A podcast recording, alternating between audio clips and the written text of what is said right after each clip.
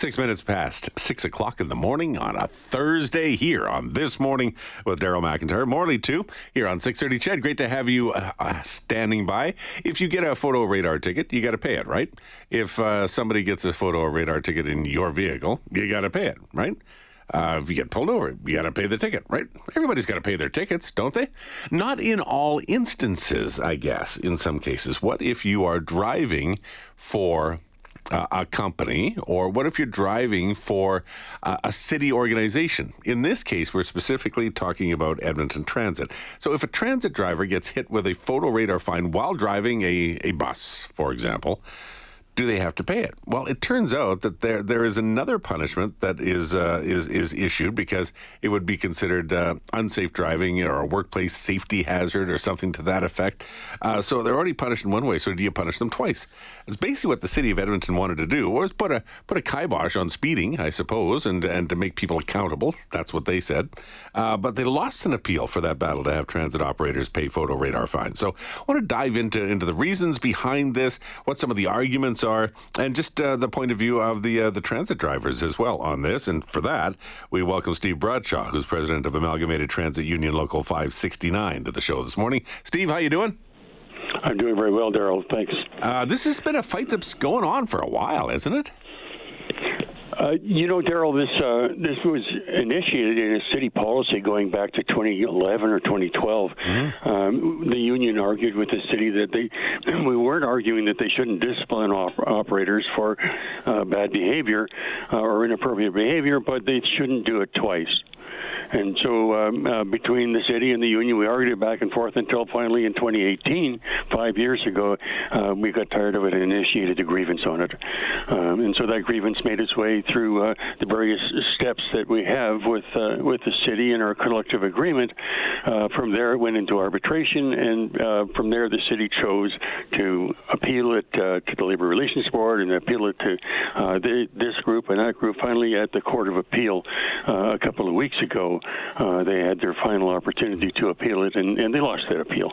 Uh, essentially, the judge said, no, the, the city has every right to discipline its, its workers for bad behavior, but that they should only have to do it once.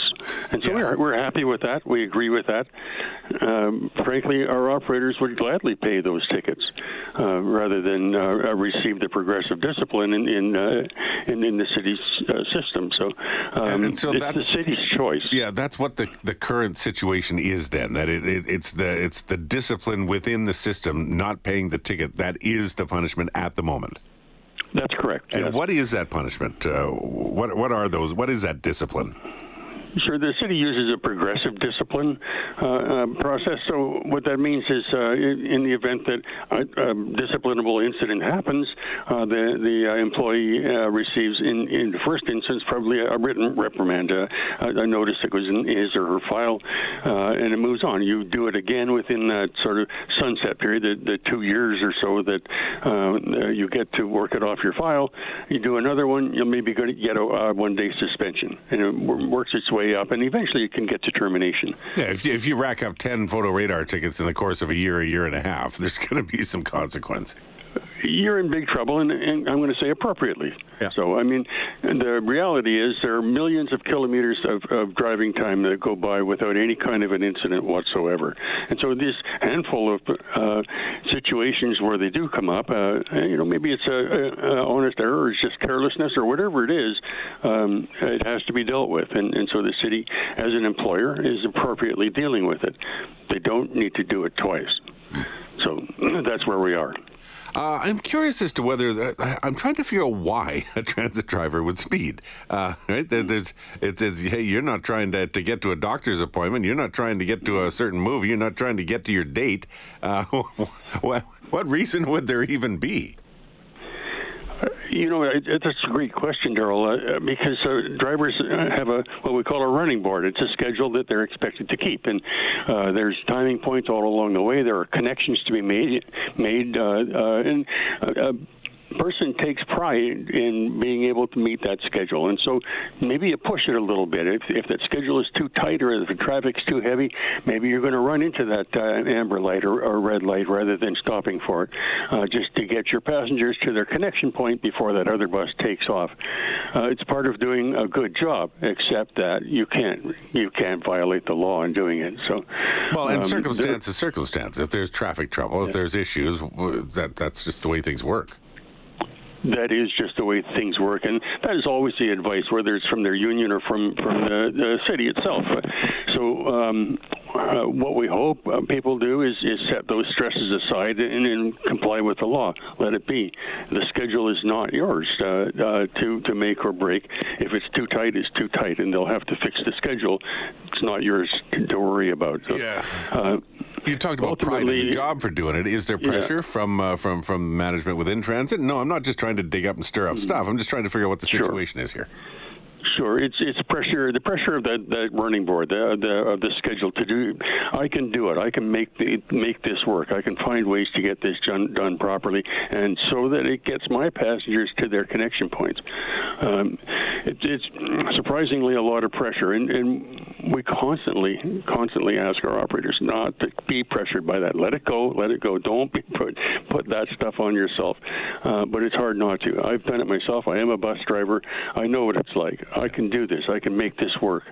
Um, so uh, ultimately, and it comes down to uh, things like um, uh, dealing with uh, fare enforcement as well we constantly advise people not to do it. But at times, you know, there's this fairness issue that comes into it. You know, everybody gets on the bus and pays a fare, but now along comes Bob or Joe and, and says, "Well, I'm not paying a fare, but I'm getting a ride." And you let it go, you let it go, you let it go. Eventually, it gets to a place. So you know what? That's not fair to all of them. And and you know, suddenly you get into this confrontation out of it. And that, that that's, a, that's another level of uh, of issue there too. I, I want to throw yeah. this at you, and and so I'm trying to figure out which would be a better better route to go. And I'm not sure whether the city has some legal elements here that uh, they can or cannot. But, you know, for example, somebody for, uh, on the text line, Richard says, uh, there's no way the taxpayer should be on the hook for tickets incurred by public sector workers, uh, that that's a waste of taxpayer money. Is it better to have the supplementary, you know, the, the progressive discipline uh, as opposed to uh, paying the tickets? Or is it better that they just pay the tickets and take that off the taxpayer's bill? Because just like everybody else, it goes to the registered owner, right? So it's the city that ends up paying the ticket. That's correct, and, and that's that's the way the law reads.